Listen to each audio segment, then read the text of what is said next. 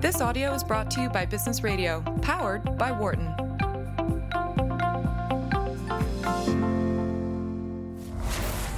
From the campus of the Wharton School in San Francisco, this is Bay Area Ventures on Business Radio, powered by the Wharton School. Here is your host, Sam Brasch. Hi, welcome to Bay Area Ventures on SiriusXM's Business Radio, powered by the Wharton School. I'm your host, Sam Brasch. When I'm not here on the radio, I am a managing director with Kaiser Permanente's venture program. I am happily joined today by a co-host, special guest, Amy Beltramundo, also a managing director at KP Ventures. Hey, Sam. Thanks for having me. Yeah, thanks for joining. We are broadcasting live today from the campus of the Wharton School here in San Francisco in downtown SF, right next door to Silicon Valley.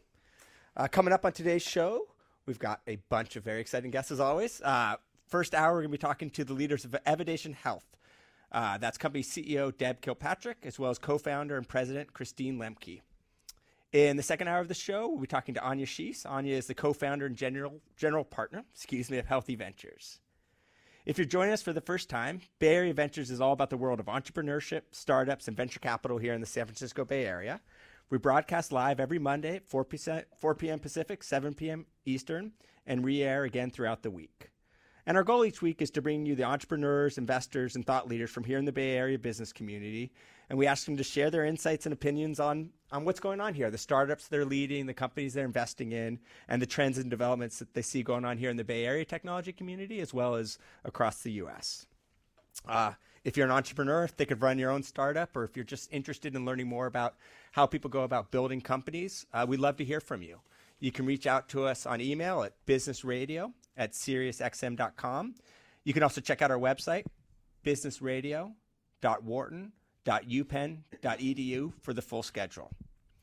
Again, as I mentioned, I'm joined this first hour by my guests, Deb Kilpatrick and Christine Lemke of Evidation Health.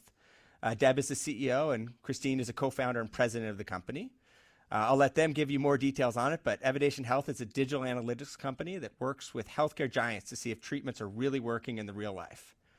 Deb and Christine, thanks a lot for joining us. Thanks. We're happy to be here. Christine, thanks for joining us as well. Thanks. Happy to be here. Yeah. And before we get started, I should say that Amy, my co-host here, who worked with me at Kaiser Permanente Ventures, also used to work with Deb and Christine. And so she's going to give us all the inside dirty secrets on what's going on at the company. Inside scoop. So let's just first get started and talking about what Evidation Health is and what you're trying to solve for with the company. Sure. So I like to say that we're harnessing the power of people and the data they own and control outside clinic walls for the purposes of all kinds of interesting use cases in healthcare. The first one and perhaps most important one ultimately is clinical research. And how can you revolutionize clinical research to be done outside clinic walls to capture really and quantify the day-to-day behaviors of people that we know are driving health outcomes, but have really been previously not measurable and effectively invisible to the healthcare ecosystem for 50 years of evidence-based medicine. And when you say outside the clinic walls, you mean outside the hospitals and the doctor's offices, kind of where people are living their lives? Correct. Okay. Right. And in effect, trying to capture all that information that characterizes exactly how they are living their lives, right? How much they're moving around in the world, how much they're, what are the choices that they're making regarding diet, regarding nutrition? What are their choices regarding exercise? What are their choices regarding taking their meds or not taking their meds, right? They're making billions of choices, right, all along the way. And they're all affecting the way that products that are manufactured for use in healthcare, such as drugs or devices, it's affecting the way they work or not. But we really have not been able to measure what that effect is, or much less influence it. And so what Evidation is trying to really do is change that paradigm and incorporate those behaviors and all of that activity data and all of those real life data streams into the equation effectively for how that is affecting health outcomes, both clinically and economically. Okay. And so, and for those of us, you know, those are listeners who come from outside healthcare, maybe haven't had much exposure. Can you remind us traditionally, how have people been understanding the, implications of new drugs or devices in clinical studies? You know, what is it they were doing previously that you guys are doing differently? So historically, evidence-based medicine in the form of clinical trials was generally performed in academic medical centers. over the years, as healthcare expertise broadened outside of just urban settings, you also had clinical trials that being done in very large patient volume centers of excellence around the country. And you would have these centers of excellence in all kinds of therapeutic areas, from cancer to cardiovascular medicine. And typically, they would be the same types of settings over and over that clinical trials would be done, which there's nothing wrong with that, except for you're not capturing all of the people that don't go to those places for healthcare. And B, you're also inherently biasing participation in clinical trials by who walks through the doors of those things and chooses to enroll. It's historically required that you literally walk into a place and walk into an ecosystem. What we're trying to do is reverse that, right? We're trying to carry an ecosystem outside of the clinic into a patient's daily life that allows them to participate in clinical research in a way that we think is much more meaningful in terms of capturing how real life everyday behaviors are impacting health outcomes in research and in everyday medicine. And you guys just published a study, right? That was a clinical trial that was done completely virtually. So no one ever showed up at a doctor's office at all, but got clinically meaningful information back. Yeah, that's right. We just published on an app that we evaluated called MetaSafe. We did that in partnership with Brigham and Women's Hospital. And you're right, it was all done completely virtually. We sent out blood pressure monitors to folks. We captured everything electronically. Never once did someone visit a doctor during the study that we collected data from. But I think just to augment what Deb was saying, part of the innovation of the company is not just, doing some of these things virtually, but historically outcomes have been measured by lab tests that you run or imaging that you run or, a variety of other clinical measurements that are often done in the doctor's office in order to figure out whether you had mobility after surgery or after you've had a cardiovascular event. It was a 6-minute walk test at the doctor's office where they literally with a stopwatch would watch you and time you and things like this. Well, we're carrying around these amazing sensors in our phone now. Some of us are wearing things like watches, another set of incredible sensors on a daily basis. So it makes sense to me that you would start to measure some of these clinical outcomes differently in this new world where you had access to all of this marvelous information on a passive and continuous basis. Now we could measure whether you were mobile or not by actually seeing whether you're mobile or not in your daily life versus sort of an artificial test that might happen in front of a doctor. We could see, the way that you measure your blood pressure on a continuous basis versus when you go into a doctor's office, you might be nervous and they put that blood pressure cuff on you and maybe get the wrong measurement. So I just think this type of data and the type of sensors that are now available to us on a daily basis can radically alter how we view clinical outcomes in medicine. What is, for the layperson, doing this the right way, the way that you're describing, capturing this data about people outside of the clinic walls and capturing more information, what's the hopeful end result of that? I mean, are we developing better medicines? Are we figuring out what medicines work for which people? All the above? Yeah, all of the above. I think when we can do this in the right way, we can, figure out whether a medicine is working for you faster or not. We can figure out whether, I have a chronic illness where there's this sort of step therapy approach to it, where they watch your progression over time through a series of diaries that I keep. And I could get better therapies faster if they could actually just observe me in real life versus, make me keep some arbitrary diary of what was going on. So hopefully it's better therapies for each person, faster and, more comprehensive care. And it's probably not something that most of us outside, people outside of healthcare would recognize, but the drugs that are developed today, mostly in trials in the clinic walls, they're proven to be safe and effective, but are they not proving to be as effective in the real world as people would hope? Or what is, what is the problem that we're trying to solve for? Yeah, I mean, I should let Deb speak to this, but from my perspective, it's not that we believe that drugs aren't safe or effective. We think that the right tailored mix of therapies for each person is the right approach, especially when you have a lot of additional data to figure out whether something is more or less effective for me versus Deb versus Amy versus Sam. That just makes a lot of good sense. And then the second thing is some diseases are really difficult to diagnose. There are certain diseases where it takes, 5 to 10 years to diagnose somebody on this disease, mostly because you're hopping from one doctor to another. They're asking you to keep, diaries of your migraines. They're asking you to sort of pain scale, like how bad does your back hurt today? It's just a really inefficient way to understand what's really going on. Yeah, population health experts might say that the problem we're trying to solve is we're trying to, A, identify the drivers of, and B, minimize the size of the gap between clinical trial efficacy and real-world effectiveness. Yep. And, right, I mean, you talked about that, in trials, drugs and devices are tested to about whether or not they're safe and effective. Technically, they're tested about whether or not they're safe, and there is an efficacy signal under very strict inclusion criteria and protocol requirements, right? Which we then use as a surrogate for effectiveness. But the reality is they're never as effective in the trial as they are in the real world. Or rather, I'm saying the opposite. Yeah. They're never as effective in the real world as they are in the trial. And that's not the manufacturer's fault. I should be really clear about that. It's not the regulator's fault. It's just that by virtue of the fact that we don't all act the same way, and our disease doesn't all show up the same way when we're in our day-to-day lives over the long arc of our lives versus that snapshot of time when we're walking into a medical center for clinical trial participation. So it's just a very pragmatic gap that's there. But I think that, one of the things that we're trying to really do is identify the drivers of that gap in terms of patient behaviors day-to-day. And because if you can measure it, you have a chance of changing it. You have a chance. But if you can't measure it, there's no way to reproducibly influence or change things. Yeah.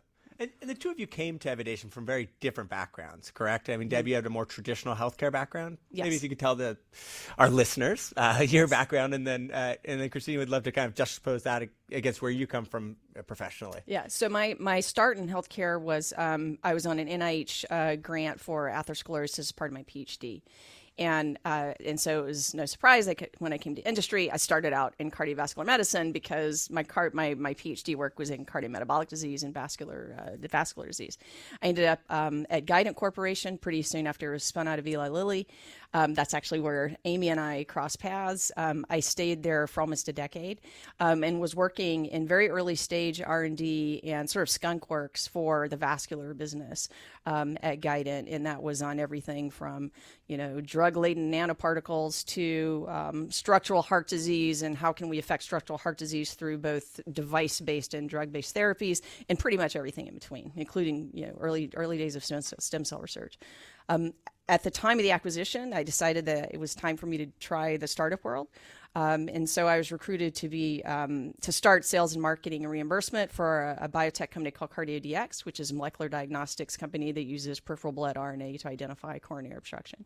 I did that because I specifically wanted to understand the world of biotech business models because I really didn't understand them and I didn't understand diagnostics. Did you figure it out? Because I still don't understand the biotech business model. I'm still working on that, Sam. That's why maybe I had to go work. I just know the stock prices go up. That's it. That's right.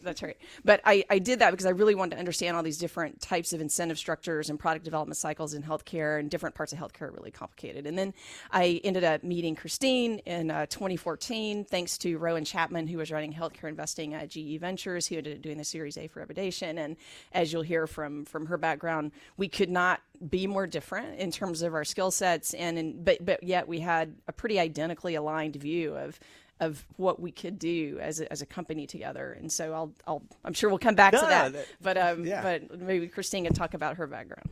Yeah, I think if you're trying to build a digital health company, you probably couldn't have two more complementary people and backgrounds. But my background is very much technology. I'm a technology entrepreneur. I have started and sold a couple companies in my life.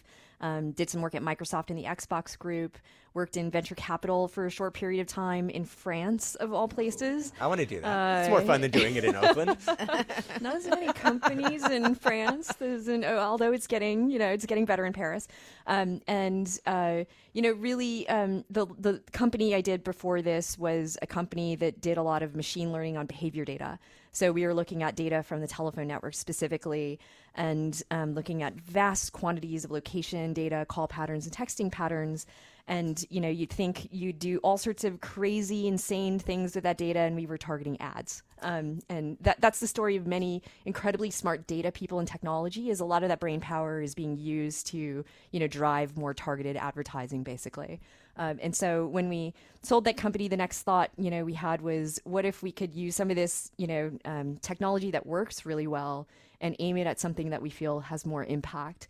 And so we were those naive technology entrepreneurs that just like kind of dove in without really thinking much about the business model, without really thinking about the gigantic Rube Goldberg machine that is healthcare, and needed some folks to turn the lights on. And that's how Rowan put us together with Deb. Great. And again, for those just joining us, this is Sam Brasch, and I'm joined by my co-host, Amy Ramundo, and you're listening to Bay Area Ventures. And we are speaking with Deb Kilpatrick and Christine Lemke of Evidation Health. If you have a question or a comment for us, lines are open. Give us a call. We're at 1-844-WHARTON. That's 1-844-942-7866. So it's interesting because the two of you represent the two types of entrepreneurs' backgrounds that we often see in healthcare companies. Amy and I, you know, with KP Ventures, invest in a lot of startups in the healthcare space, and we see a lot of technologists who have come to decide that they want to do something in the healthcare space, and there's real opportunities. And then we see a lot of people who've grown up in healthcare that maybe have recognized that using data is an interesting way to have a major impact. But never the two shall meet. It's true. I mean, how, you know, and please throw each other under the bus. That's why we're here. But how hard was it to come from a very traditional, solid, impressive healthcare background, and then on the flip side or the other side, equally as impressive and traditional technology background, and you guys, you know, were brought together. Were you speaking different languages at first, or, you know, how did you go about trying to learn from each other and go and make the most of the combination? Go ahead. I think we still speak a different language to some degree. Yeah.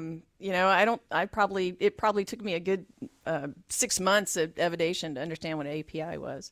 And yet I think that the reason that, you know, knock on wood, we've done really well so far in the market is that I actually think these distinct views of the world allow us to have this very unique lens on the problem. In other words, when we look at a problem that a potential customer, client, or partner brings to us, you know, I can see all these different aspects of how it might be important from a diagnostic or a medical device or a therapeutic standpoint, or a reimbursement standpoint, right? Or all these different nuances to how diseases manifest in the body and how that's going to show up in the protocol and how that's going to be important for inclusion criteria. And Christine, by default, will see it differently. And I think together, over the last 4 years, we've begun to see it more similarly because we're learning from each other. And so we've tried to create this culture at Evidation that, you know, if you look sort of top down, there are lots of super talented, smart people from tech, and there are lots of super smart, talented people from healthcare. And does it cause tension that they're speaking different languages? You bet it does. Do they view things differently? You bet they do. But I actually think it's the secret to what is making us successful. And I don't think that was any different than our initial meeting. My initial thinking when I came out of the first meeting with Christine was, wow, together I feel like we could do something that neither one of us alone is going to do with the same amount of capital and the same amount of time. In other words, we're going to get further faster and do things more dramatically different together than we can separate. What we really want to know, though, is when does it go wrong? What's the funny story where it got lost in translation between healthcare and tech, or tech and healthcare? That's what we really want to hear. Consents was probably the first big, you know, disagreement at the company. Yes. Maybe not the first, but it was one that like sticks out to me because it's hilarious. Consent in technology is that long scrolly box that you just try to shove people through, like hope they don't read it. Yeah. Just click here and just move on, and don't pay attention to all the crazy legalese that tells everybody how they're going to send your data out the back door and no one's going to know the better. Just get them through, like hide everything obfuscated, et cetera. And in healthcare, especially when it comes to clinical research, consent is like this.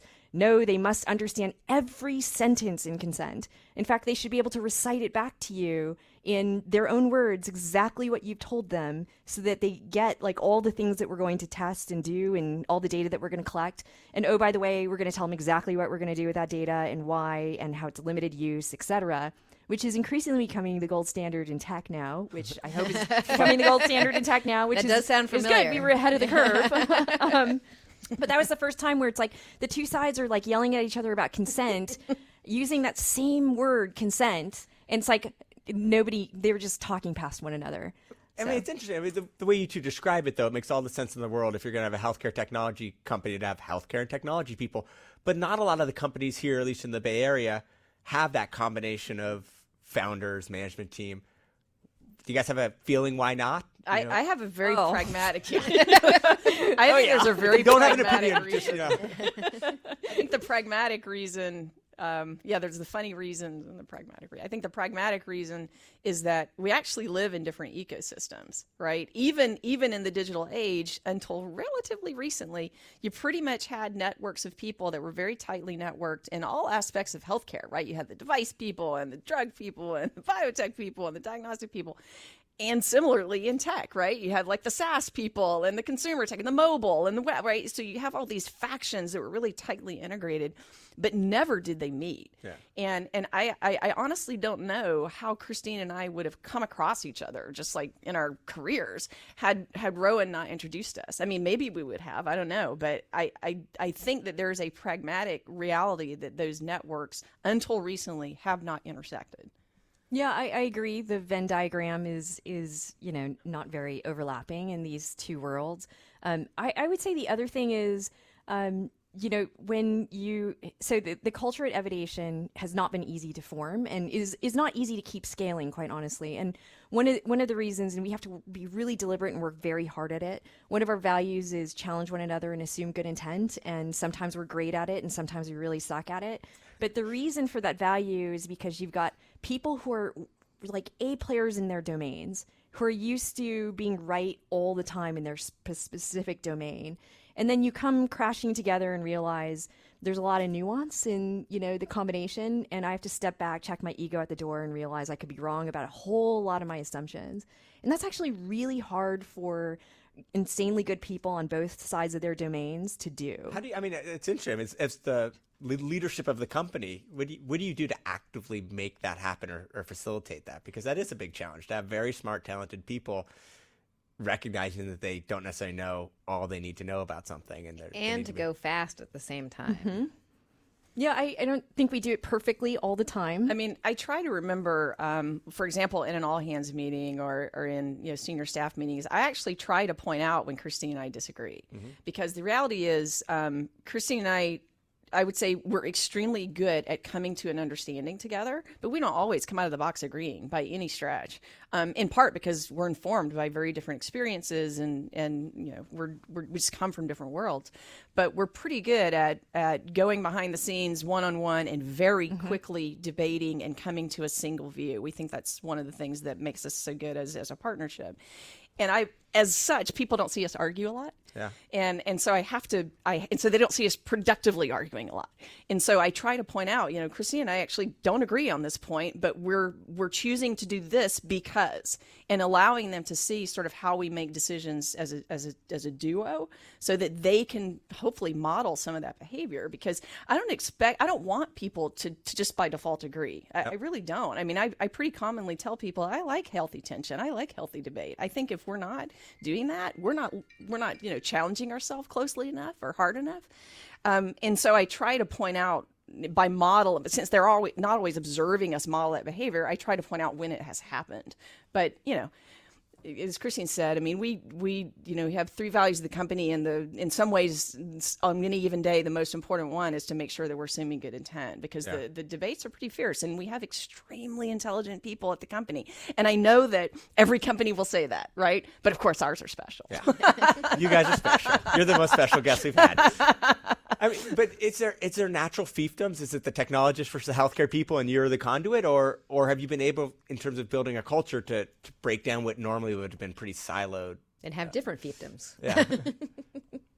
I think naturally there are some fiefdoms at the company, but what's different about this experience is I feel like we sort of like make them all go into a corner and work their stuff out. Yeah. And over time it's taught them like they can't just bounce everything up. They have to just sort of like get in a room and make some decisions on their own. And so as that process has undergone over the past few years, like people have been better and better at like reaching across the aisle, making sure that there's understanding on both sides, really exercising benefit of the doubt when somebody, jumps on something. So it's definitely getting there. Yeah. I'm just curious, again, I mean, you two represent one of the more interesting combinations in the kind of healthcare technology, digital health space. Do you spend time talking to other younger companies, helping them understand why they need to be looking for the healthcare expertise if they're the technologists and vice versa? And do people hear you? I think so. Yeah, I think so. Yeah, yep. I think so. Okay. I mean, I think that people will try and pattern match to what they see as being successful, right? And so if Christine and I are out there visibly talking about the power of the company that we're building and the views that we think are represented by the skill sets that we're intentionally creating and building, I think, and they see us being successful in the market, I think people will naturally question that.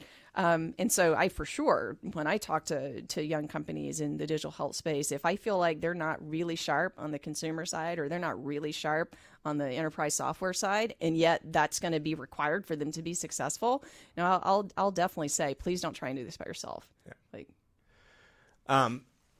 and then we haven't talked much. You mentioned Rowan and how, you know, helps bring the company together, but can you talk a little bit about how Evidation came into being? Because it wasn't a traditional kind of somebody with one idea writing a business plan.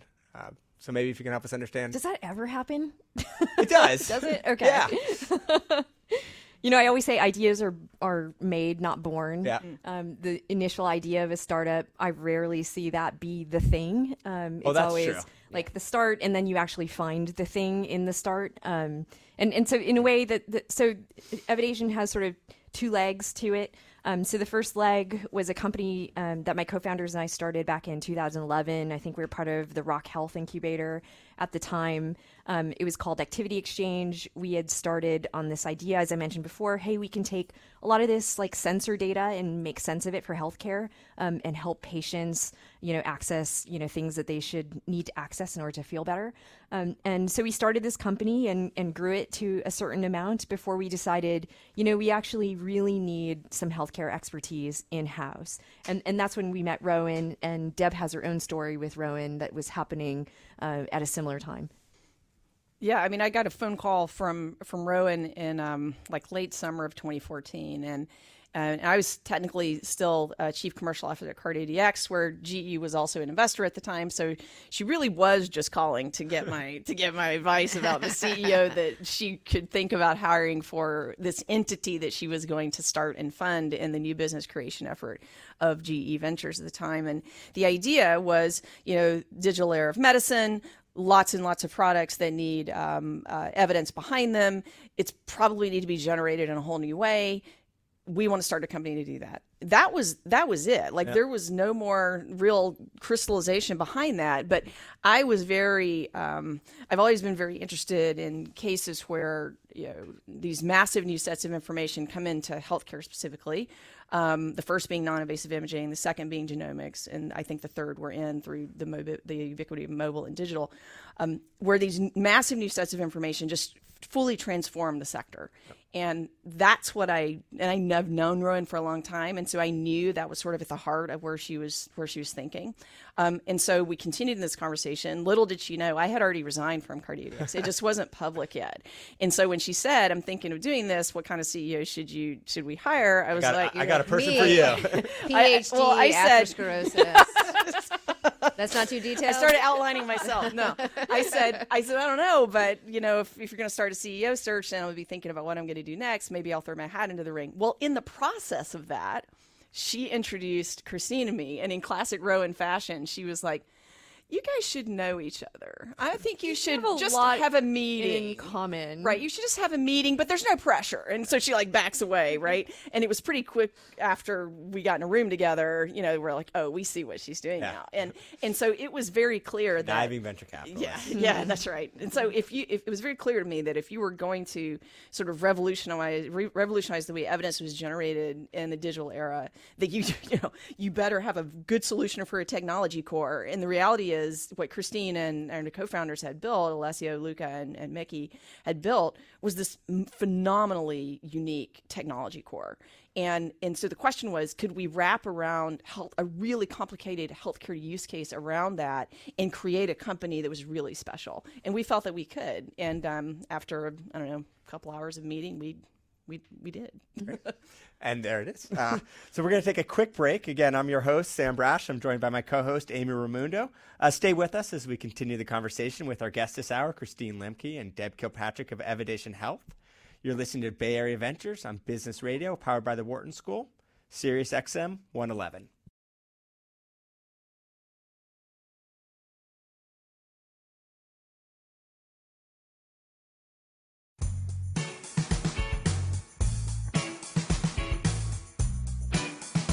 Ventures on SiriusXM Business Radio, powered by the Wharton School. I'm your host, Sam Brasch. My day job is I'm a Senior Managing Director at Kaiser Permanente Ventures, joined by my co-host, Amy Beltramundo, also a Managing Director at Kaiser Permanente Ventures. And our guests this hour are Christine Lemke and Deb Kilpatrick of Evidation Health. Before the break, we were talking a little bit about how Evidation Health came into being. If you have any interest in asking questions of Deb or Christine, or want to add your 2 cents to the conversation, we'd love to hear from you. You can reach us at 844-WHARTON. That's 844-942-7866. Yeah, I just wanted to pull a thread that both Deb and you and Christine mentioned. One, Deb, about the tech core and how important that was in the founding of Evidation. And then Christine, you know, maybe you both mentioned the excitement here is that you can gather a lot more data about a person when you can go outside of the walls of either the doctor's office or the hospital. But that's a lot more data. And so separating out the noise from that data is got to be one of the big challenges. Yeah, how are you guys solving for that? It is. I mean, it's a massive challenge if you think about, getting raw accelerometer, gyroscope data, location data, voice data, speech data, etc. We're talking about gigabytes of data per day, per person, which is probably unique in healthcare when you talk about 365 days a year. So one of the first issues is making sure you have proper consent and making sure people understand what you're collecting and what the use of it is, and making sure it's being used for positive means rather than negative means. That's like the first hurdle to overcome. And then saying that you overcome those hurdles in the context of research, then you actually have had to create a big technology platform to not just ingest that data and make sure there aren't a lot of mistakes in that data, but to what we call normalize it, so make the data make sense across all the different devices we're collecting it from. A reading on your watch could be a little bit different than the reading on the phone, and you have to harmonize that. And then you have to figure out how to combine it with clinical data to make sure you can see signal. So when you're collecting a bunch of heart rate data and you think you see arrhythmia in that heart rate data, you have to have a way to understand whether that's signal or whether that's just random spurious noise. And so you have to have really qualified, data scientists to do all that work, et cetera. And then once you've got data scientists that have worked on that for years, only then can you really design a platform that can do that well. And so the technology core isn't just about, the code, as much as it's about the expertise that's been baked into that, because we've seen a lot of this and figured out how to design the system to normalize all the data, keep it perfectly safe and private and secure, and then make sure we're seeing true signal instead of spurious noise.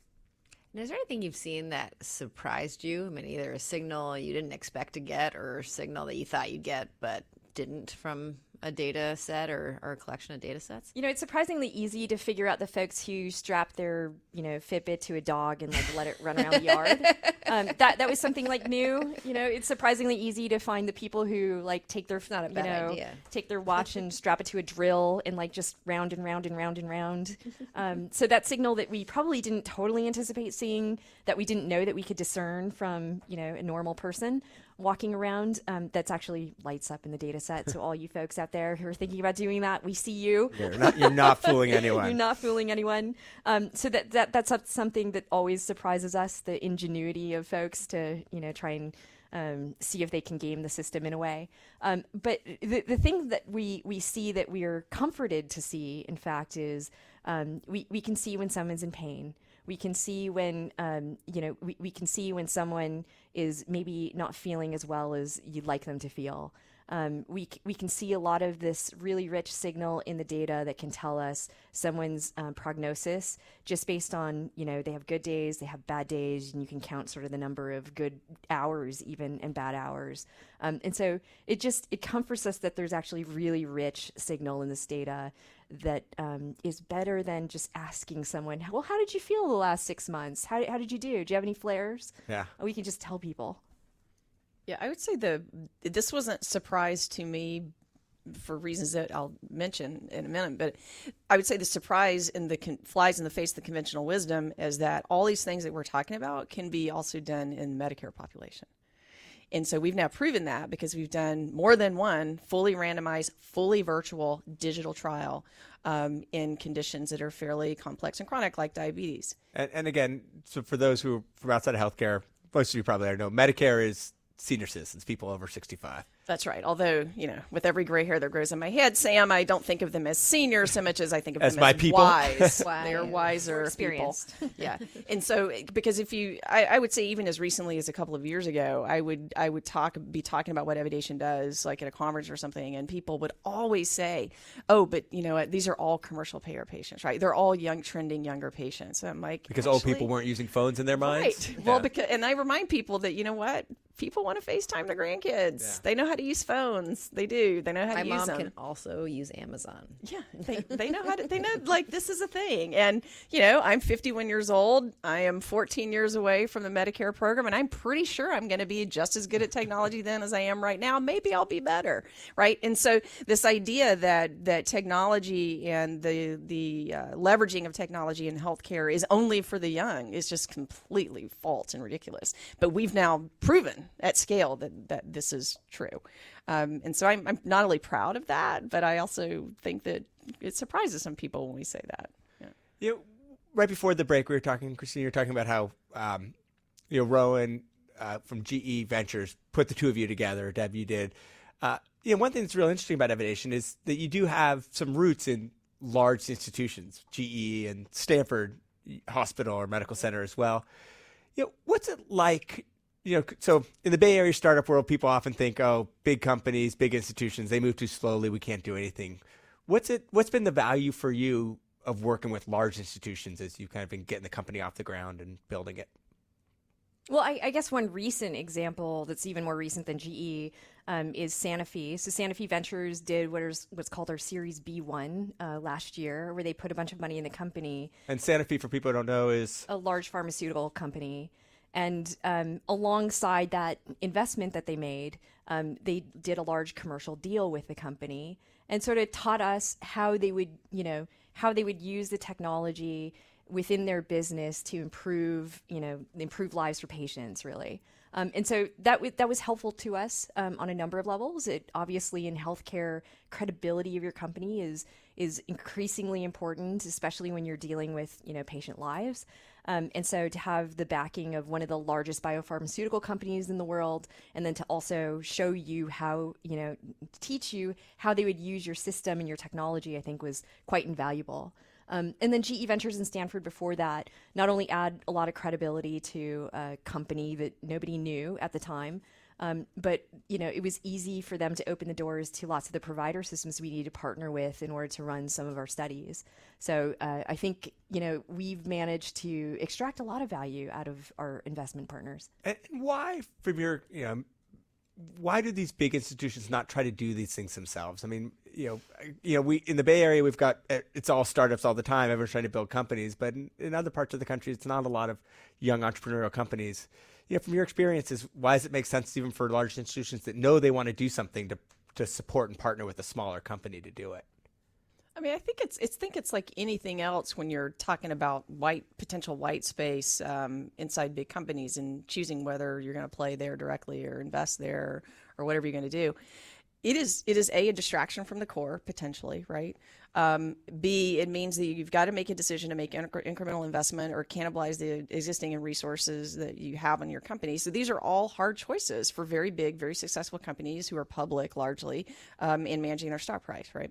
And so I think that's part of the answer. I think the other part of the answer is, look, what we're doing here is a leveraged, heavily specific and advanced use of technology that really had not been done before. I mean, really, right? When we went out and started talking about this in the market, I think we were first in market. I think we were first in a new market that we're also helping to develop. There are others now, right, in this, singing off the same song book, and which is A, very validating and vindicating for us, but B, it also reminds you that a lot of this innovation, like any other innovation, is going to happen in the smaller company sphere, because it's a risk profile at the time that you start the company that it is perhaps too risky for somebody that's a large public institution. That's just sort of my general view of it. I think that, you know, if I stand back and imagine that I'm one of the people making resource decisions in those companies, you know, look, Evidation was started, you know, in the embodiment that we're describing in 2014. This was still fairly early in the digital health ecosystem, right? It wasn't clear yet how much money was going to continue to go into the sector. Well, a lot has gone into the sector since then. So it's moved quite fast, quite in a short period of time.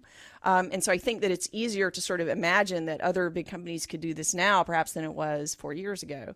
But make no mistake, I mean, what we're doing is sophisticated and a distraction for anybody trying to do it if it's not your core business, whether it's a small company or a large company.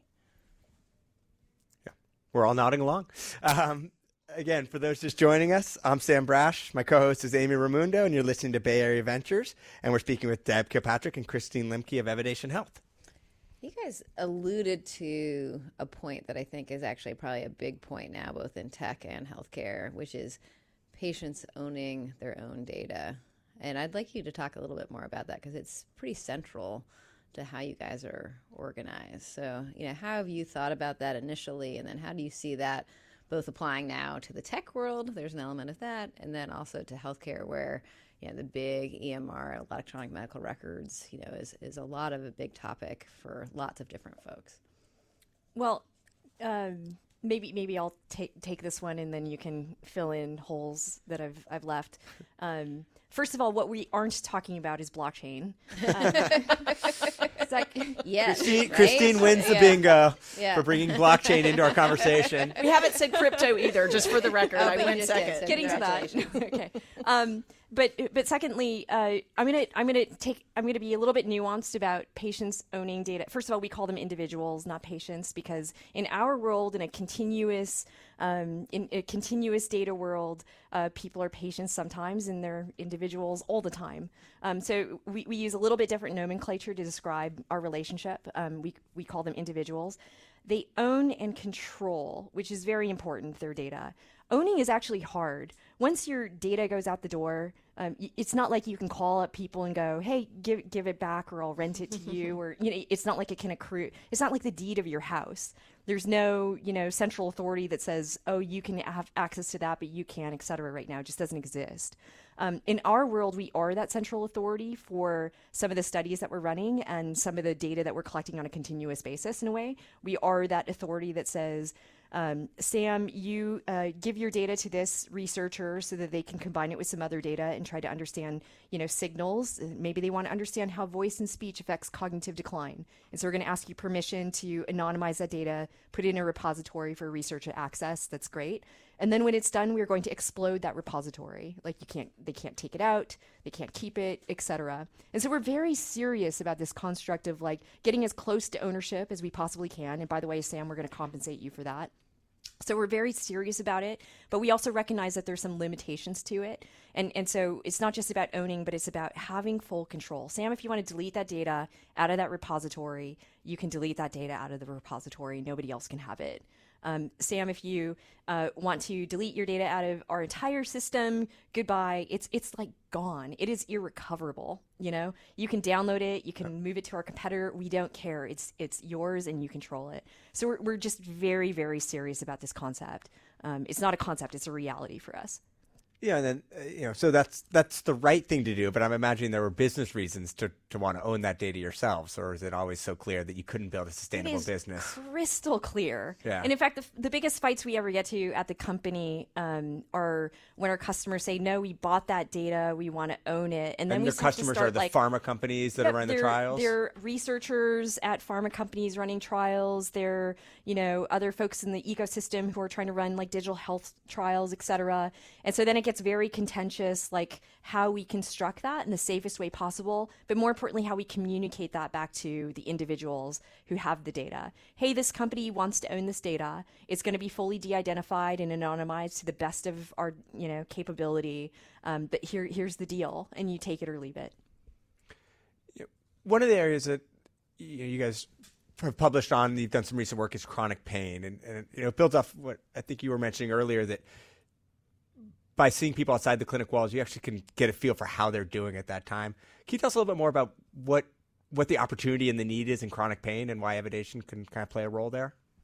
So I think if we stand back and think about what we really understand about chronic pain, like people do all sorts of research to try and understand the mechanism of action of chronic pain, right? And there's all sorts of neural mechanisms of actions and central nervous system mechanisms of action, and we actually do understand a lot about those things. Of course, there's a lot we don't understand, but we understand almost nothing about what all those mechanisms of action translate to in terms of patient behavior.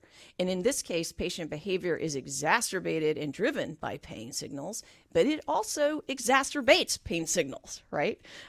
Meaning if I'm having a migraine, it's well known that I'm probably going to lay down in a dark room, right? I mean, that's one of the patterns of behavior that we know is caused by migraine pain. At the same time, I can have a behavior that causes chronic pain by lifting heavy things and not lifting with my legs and holding my back in the wrong area. So pain is this really interesting condition where it hits all of those, and we know almost nothing about it. And yet it is arguably one of the most serious public health issues in the United States today, right? I mean, how we're medicating it. Yeah, I mean, just for people who maybe aren't as familiar with the space, when we talk about chronic pain, that is the opioid epidemic in many ways in our society. And do we understand the relationships between how people are dosing up or dosing down relative to pain cycles? I don't think we understand that. Not in the context of our daily lives, right? But imagine if we did. Right? Would we be better at dosing people? Would be better at therapeutic selection? Probably so. And so these things may seem like really hard to nail down, but step one is like quantify pain, right? Other than, to Christine's earlier point, having you say 6 months later, what was your pain like over the last couple of months? That's right. So it is. That brings up, so like for people that aren't from healthcare, like recognize that for decades in healthcare, one of the ways that we captured patient symptoms in areas like pain, but in many other conditions too, is with patient diaries. We literally had patients write out a memory of a symptom or a memory of an episode that might have happened a month ago, it might have happened a week ago, maybe it happened a day ago, but it certainly didn't happen in the moment. Right. And so we can all agree that is a loose at best characterization of what really happened. Has no idea of frequency. That's really real. You have no idea of the length of time of that episode. Like you really, it's just very messy, but it was the best we had.